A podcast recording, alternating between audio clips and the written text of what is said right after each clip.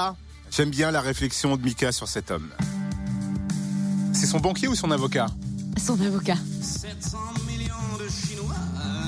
Il a dit d'Edouard Edouard qu'il ressemblait à son avocat, avec ce costume, cette bouille sérieuse, et puis ce côté pétage de plomb. C'est ça, la classe et la dérision à la fois. Exact. Vous reconnaissez Jacques Dutronc et moi, et moi, et moi.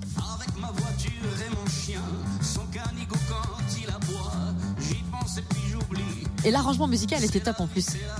C'est l'équipe de Zazie, encore une fois, hein, qu'on débrief.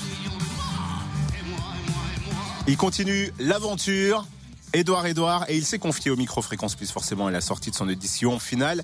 Et de part, il nous parle d'abord de sa coach, de Zazie. C'était chouette de rencontrer Zazie. Après, on s'est pas vu très longtemps. Au final, on a, on a parlé de, de l'aspect enfin, scénique, tout ça, de, de ma prestation. Et donc, euh, c'était chouette. Mais on a, on n'a pas, je suis pas allé boire un verre avec elle encore parce que j'espère. Bah, j'avais pas compris. Non, moi, je pensais qu'on était isolés dans une salle comme ça, sans personne. Mais là, il y, avait- plein de gens autour. C'était gênant. Bah, les gens s'est dit bonjour. Et euh, ensuite, euh, elle m'a donné des conseils, en fait, des orientations un peu sur, euh, sur euh, peut-être euh, la façon d'interpréter euh, mon truc sur la fin. Mais au final, quand tu es en train de chanter ta chanson, tu penses plus à rien. Donc, Lucas, Anthony et moi, on n'était pas forcément très proches, mais, mais je les aimais beaucoup. Et en plus, ils ont fait des trucs vraiment chouettes et quelque chose tous les deux de, fort et tout. Et, euh, ouais, ça m'a perturbé, oui, de, qu'ils soient pas repêchés ou même qu'ils soient pas pris. Enfin, je, enfin, je savais que pour moi, cette étape-là était difficile pas, enfin, par ce fait-là qu'on soit trois et qu'il y ait cette sélection, en fait, euh, là, alors que bon, il y a une sélection sur les premières euh, étapes, mais au final, c'était chacun, chacun notre truc, chacun son, enfin, voilà, c'était différent. Peut-être c'était moins, on, on le ressentait moins, enfin, dans, dans la chose. Très bien.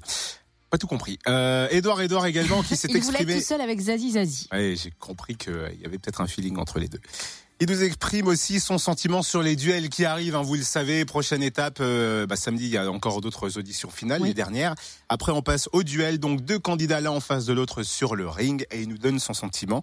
Et le candidat ou la candidate qu'il aimerait bien affronter. Si je devais faire un duel avec une des personnes de The Voice, là, je pense que ça serait euh, Béatrice de Demi Mondaine. Je- J'aime beaucoup ce qu'elle fait. En fait, on, on se connaissait euh, juste euh, de- de- depuis le téléphone. En fait, elle programmait avant dans un dans un petit bar où j'avais joué avec un de mes anciens groupes et on s'était juste eu au téléphone et, par mail tout ça et et voilà, et puis moi j'avais été voir ce qu'elle faisait aussi et euh, j'aimais déjà beaucoup et, là on a on a sympathisé, enfin j'ai- j'ai- j'aime beaucoup. La suite de The Voice, euh, je sais pas encore comment je la vois parce que j'y avais pas pensé.